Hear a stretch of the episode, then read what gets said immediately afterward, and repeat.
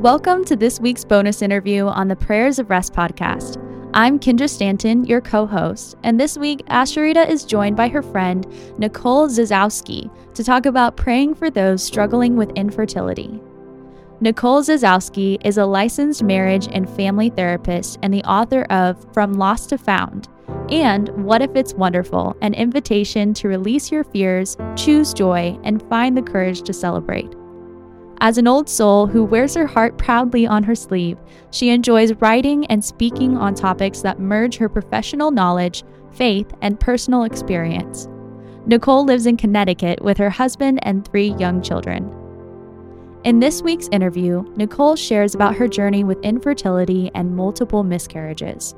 Listen in to hear how she learned to celebrate the goodness of God in her life and choose joy even in the midst of great suffering. Let's jump right in. Well, Nicole, thank you so much for joining me here today on the Prayers of Rest podcast. Um, you have struggled with our week's theme right now of, of infertility and miscarriage in your own life. Um, can you tell us your story and, and just a little bit about that? Sure. Uh, I got married at a fairly young age. Um, and my husband and I had planned to start a family um, eventually, but but weren't in any rush to do that. Um, and we were both at different points in our career and uh, wanting to feel more settled there. And my mom had never had any issues with fertility, and uh, so and because I was young and healthy, I just didn't think that that would be a painful part of my story. Um, when I stood at the altar and said, for better or for worse, I didn't think that that would be my brand of for better or for worse. Um, and so when I did get pregnant fairly quickly, um, it was surprising and obviously really painful when that first pregnancy ended in miscarriage. And I waited the amount of time I was supposed to to try again and and surprisingly got pregnant very quickly after that. Um, and that pregnancy too ended in miscarriage. And so whenever you have uh, even two is a pattern. it's it's one thing um, for something to happen once, but then when something happens two times in a row, not that that one time isn't painful in and of itself, that doesn't lessen the blow. But then I was not only grieving that second baby, I was starting to worry, you know, what else is going on, mm. um, especially since my doctor couldn't identify any other indicators. And so, um, I'll I'll spare the listeners the the medical details, but essentially, my husband and I have what I call a balanced, not what I call, what they call a balanced translocation.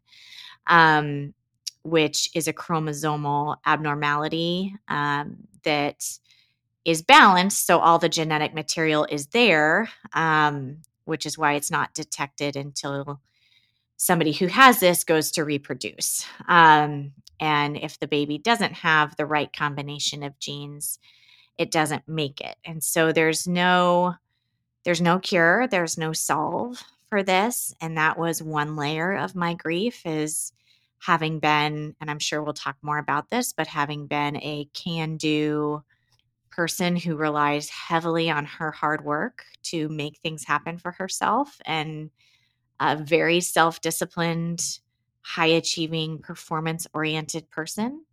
Um, I'm recovering in all those areas, but um, that's that's how I came into this story, and um, and I'm by no means all fixed up and fine, but hopefully I'm a little further down the road in those in those things. Um, but as somebody who was like that, confronting some something that they truly could not change, mm-hmm. that was one layer of emotional and spiritual healing for me. Um, then our son James was born uh, through the gift of in vitro fertilization. Um, and then I proceeded to have three more miscarriages after mm-hmm. him. And really, when I was batting five and one, um, I I thought you know, maybe our story would turn toward adoption, which I was really open to and excited about, and had nearly closed the door on having more biological children. Um, and and my I sat in my doctor's office, and he told me, "There's nothing more I can I can do for you." Um, and I didn't know I was pregnant with my son Charlie at that time. Um, and I just want to be super clear here one of the most annoying things you can hear as somebody who is walking through infertility is as soon as you stop trying, you'll get pregnant. That is not what I'm saying. um, that that is not the message that I want any listener to hear. That just happened uh, to be the case that our little Charlie snuck in there at that moment. Um, mm. And then, you know, it was easier to trust the pattern um, than the than the possibility. Um, so when I got pregnant with my third, I was sure it wasn't the baby wouldn't be viable um, because two before my first son, three in between my two boys. I just never thought I would get to meet two babies in a row. And uh, sure enough, she um, was healthy and born 14 months after my second son. So mm. now, just to complete the story, they are uh, six, two, and one, two boys and, and a girl at the end. And I am very aware that not everybody's fertility journey ends the way that mine did. Um, and and I want to be sensitive to that. I want to celebrate my kids and the ways I've seen breakthrough in my story, and also recognize that people's stories turn out differently. And mm-hmm. I am present in that pain as well. Yeah. Yeah. So, James, Charlie, and what's your daughter's name? Annie Michelle. Annie. Ah, yeah. how sweet.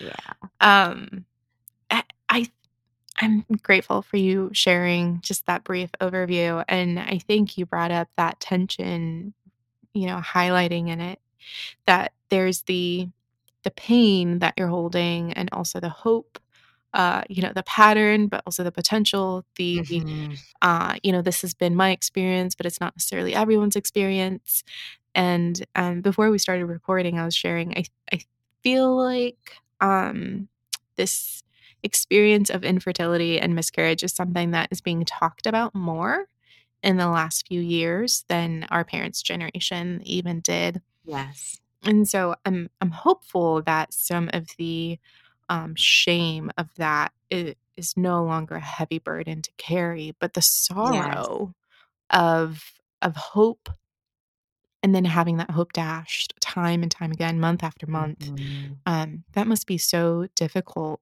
to walk through because every person's story is different in its own way but mm-hmm. but that mm-hmm. sorrow is common to all yes i would agree um and I, you're absolutely right i'm really grateful that this has been a more common conversation and i think women who are walking through infertility or multiple pregnancy loss or even a single pregnancy loss i think hopefully they they are feeling less alone as there's more stories available um, and people are sharing more about this. I think what was interesting for me with the shame piece, because that's an area I struggle with in general in my life, I overlaid it onto this situation, even though logically it didn't really make sense. I didn't feel a stigma about the infertility and miscarriage where I did feel shame sneaking in was maybe more also the control piece of um in my relationship with God. Am I not good enough to, mm-hmm. to be a mom? Is is there some reason that he's withholding this from me? Um in my attempt to control the situation and make sense of it, um, shame was a loud voice in the conversation. Mm. Uh, and and logically, I didn't agree with any of it. I, I knew that that's not true about God. I knew that that's not true about our relationship or his relationship to any of his children. And yet, um, like I said, that shame narrative was really strong. Um, and so I, I just want to highlight that for anybody listening that might feel like, well, I know better, but I still, I still wonder and feel. Um, and and that's in my experience completely normal. Mm, yeah. Thank you for sharing that.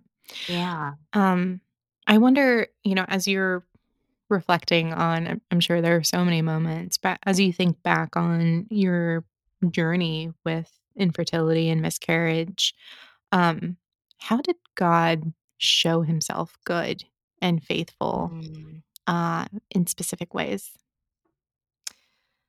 Yes, I felt his presence so palpably in that season.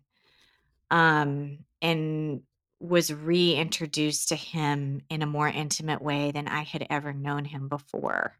Mm. Um, I I think when you're so aware of your need for Christ and draw close to him in that place, you become more aware of all the things he is to his children. Um, and that is one of the gifts of pain. We're not going to call the pain itself a gift. Um, but one of the gifts of pain for me was, you know, having more open hands. Um, even though I felt empty handed, those empty hands were open to receive more of him in places I would have been tempted to replace him. So my identity and security were more easily found in him because it wasn't really an option to replace him with something that I that may have been tempting to me and and was in earlier seasons of my life. Mhm. Um I and I think in that um it was it it was so precious to me that closeness that I felt to him in that season that as I started to step into the joy and the breakthrough um that is one of the reasons I was so hesitant to celebrate is I was worried that that piece would go away. Mm. Um that I didn't really have a context for what it looked like to engage with God as intimately in the light of my joy as it as I did in my pain and that's actually where my second book What if it's wonderful was born out of was was that questioning. Um so yeah, God was so many things to me uh in that place. Yeah, I I want to get to that more later. Um, in in learning how to then turn around and engage God in the joy, Mhm. in the Mhm. celebration, uh, because I think it's a common experience for us that so many of us um, feel Him closer in the Mhm. sorrow. Um, and and I think that's one of His gifts of grace is that He Mm. allows us to experience more of His presence. Um, in in those dark valleys i- Mm. in a in a palpable way almost i remember being um our our son was born full term and yet he spiked a fever shortly after he was born Mhm. And so moved to the NICU and um just you know the the after effects of birth and and recovering Yeah. from all of that and then also the unknowns of what's Yeah. wrong with my child Uh, Oh. he was healthy and now he's hooked up to all these machines and the Mhm. doctors don't know and they're running tests and they're saying all these scary words Right. Um, can't what's going to happen Yeah.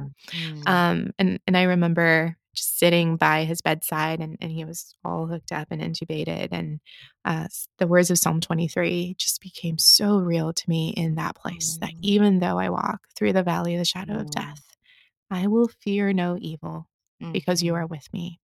And God's presence in that hospital room felt Mm. so real. Uh, it, not that it was more real than Right. it had been 12 hours previously. Right. like God's spirit is still with us, but it was almost like he'd given me a special grace to experience his presence in that room in a way that I felt held and and not alone. Mm. Um and you're right there's there's a sweetness to that and then there's also like okay, God, but can we have that when we're not in the midst of the difficulty? Can we still enjoy your presence in that way? So I want to come back to that. But mm. but what did it look like for you practically to turn to Jesus in the sorrow and the shame? You said that shame was such a mm-hmm. loud voice. Um, you know, could you walk us through uh, what what Nicole did, you know, a few years ago when mm-hmm. hearing that mm-hmm. voice of shame? Mm-hmm.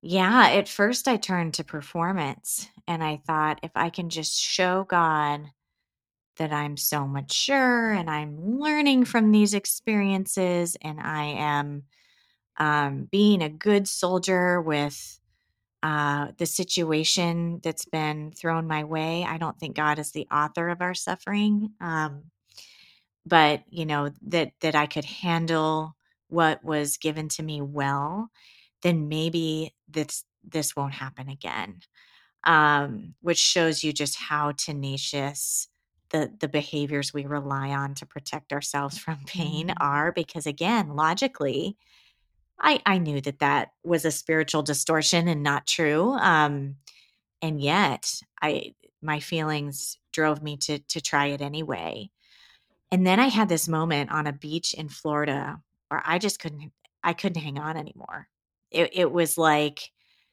the the waters were crashing through. Um, it just I, I could no longer um, keep the dam from breaking, and I, I mean it.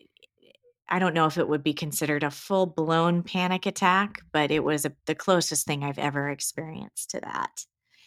And um, because I think for so long, you know, as a therapist, I know that when our when our behaviors are incongruent with our feelings on the inside, um, it's a matter of time before that's just going to be so uncomfortable that we can't um, we can't hold back anymore. And that that was extremely uncomfortable and unpleasant, but a gift to me as well um, because I started inviting God into the feelings I actually had instead of trying to have the perfect feelings for God.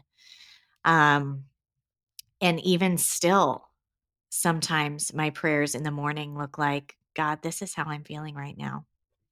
That's it.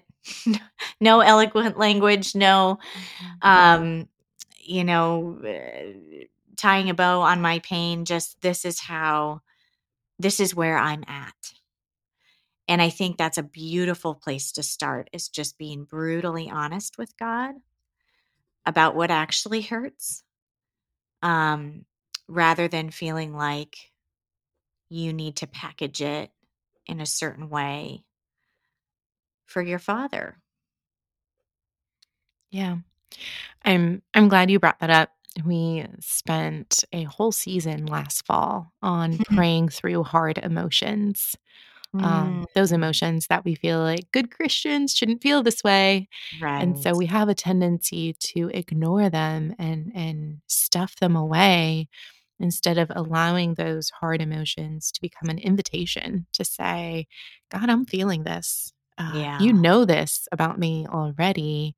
Can we sit with this and see mm-hmm. what, what's mm-hmm. happening here? Why am I feeling this way? And and what is it you might want to say and speak into this situation mm-hmm. and so i'm so mm-hmm. glad that you brought up that that brutal honesty that expressing your needs of, of what's yeah. really going on um, and and not feeling the need or or maybe reaching the point where we no longer feel the need for it to be eloquent mm-hmm. you know they don't mm-hmm. have to be mm-hmm. theologically rich prayers or impressive no. to anyone else it's just this bare soul, God, mm-hmm. this is mm-hmm. me, and you know me, and you know what's going on, and, and, you welcome me to come this way, the way I'm feeling right now.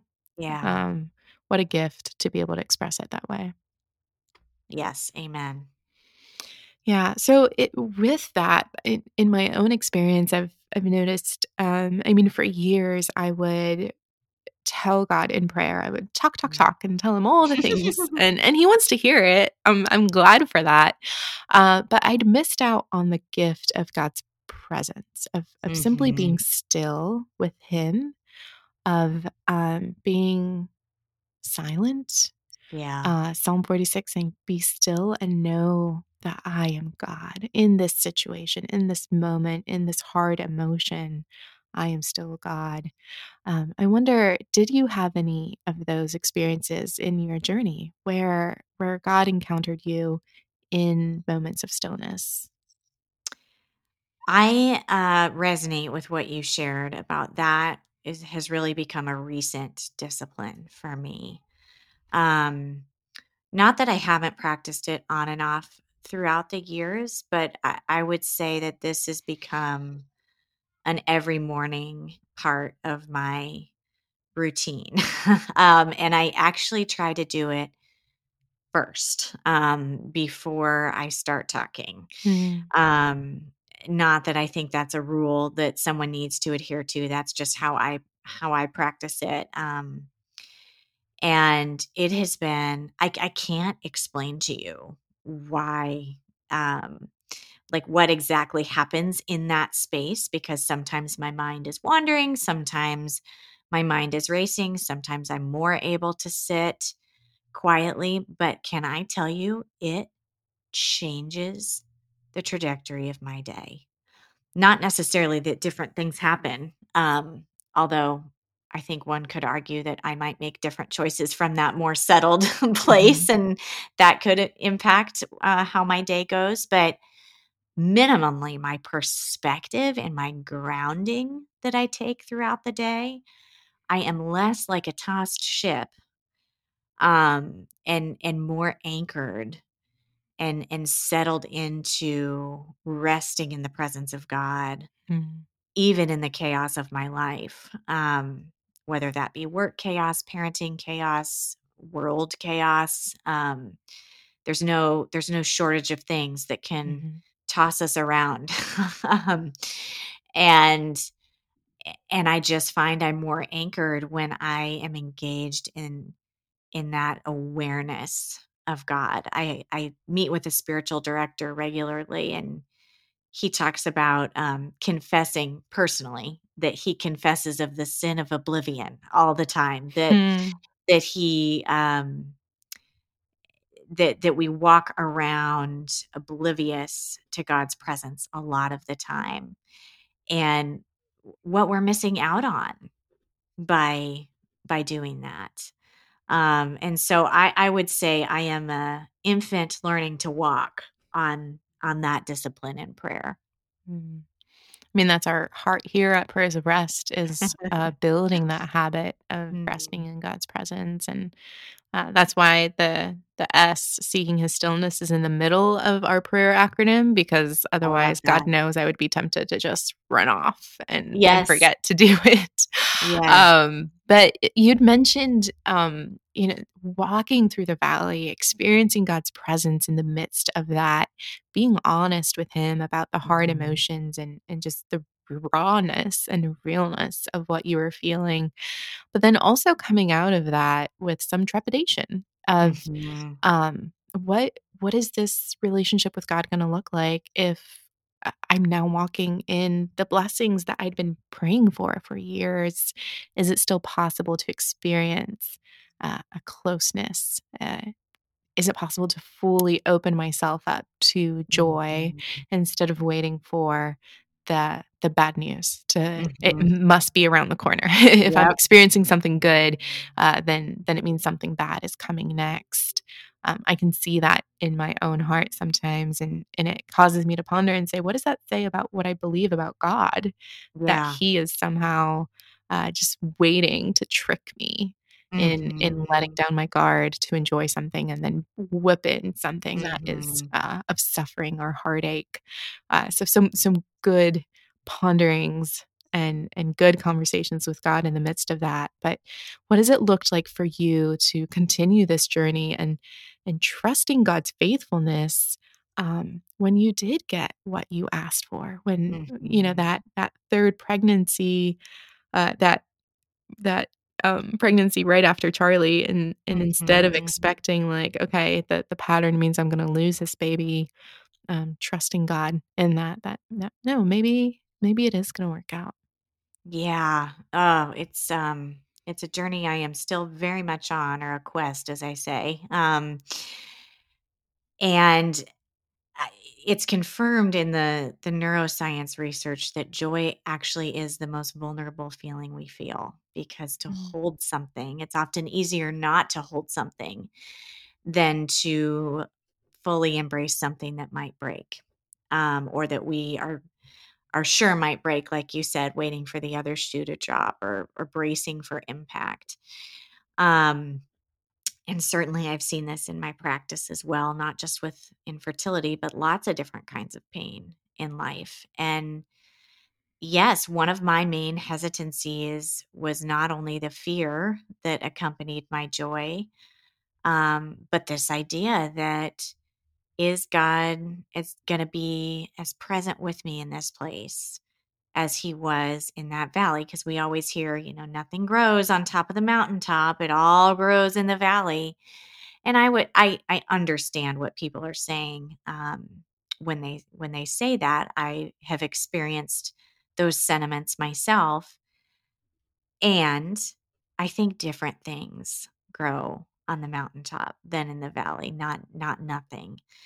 Um and i have seen that joy and uh, celebration are avenues of God's presence and faithfulness and growth in our lives as well.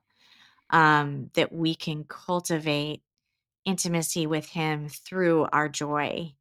Um, and uh, that's why one of the reasons why I love the practice of Thanksgiving so much is, um, you know, we often talk about gratitude, which is feeling grateful, it's noticing and naming uh, what is good in our lives, even in the midst of maybe a season that's really painful. Mm-hmm. But we don't often talk about the fact that Thanksgiving actually doubles the joy that we glean from gratitude.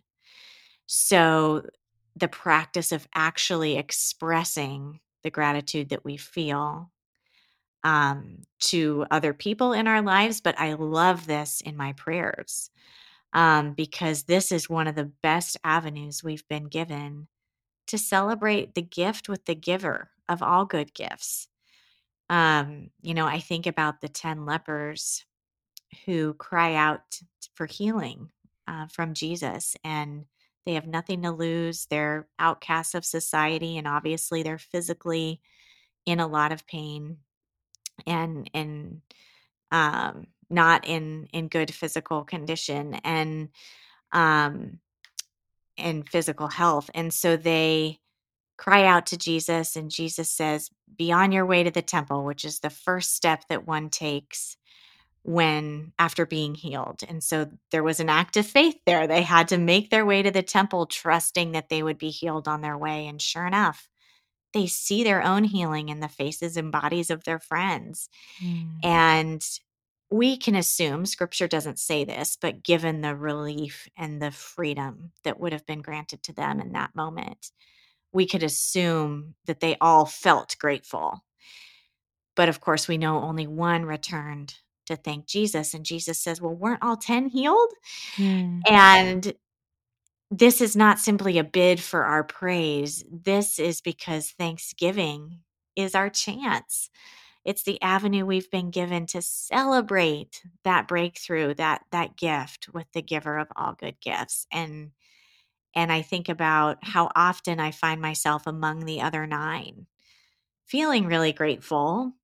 And this is not a performance thing. This is just such a wonderful um, way of of engaging God's presence in our joy, um, and how how much fun and how much um, yeah how how much how I how much I am blessed mm. by getting to engage with God in my joy through the practice of Thanksgiving.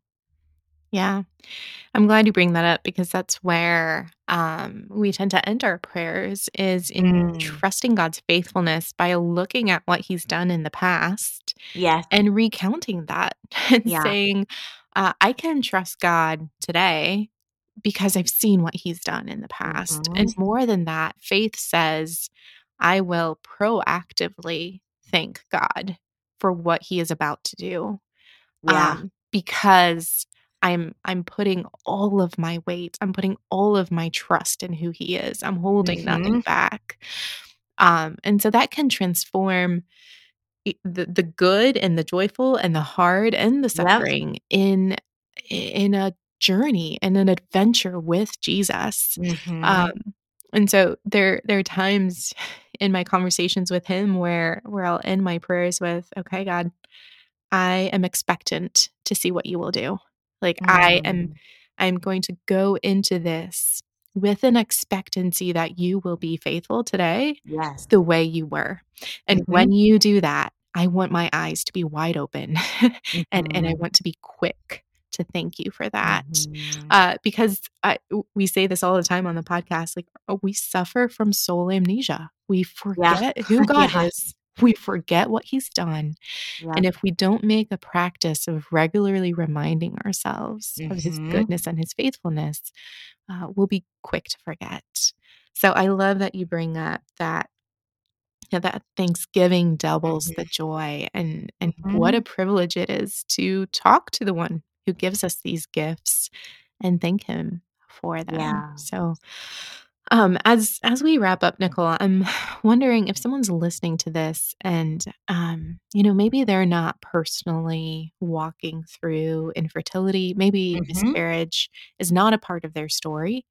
Um but they they know someone who is going through this Mhm. right now.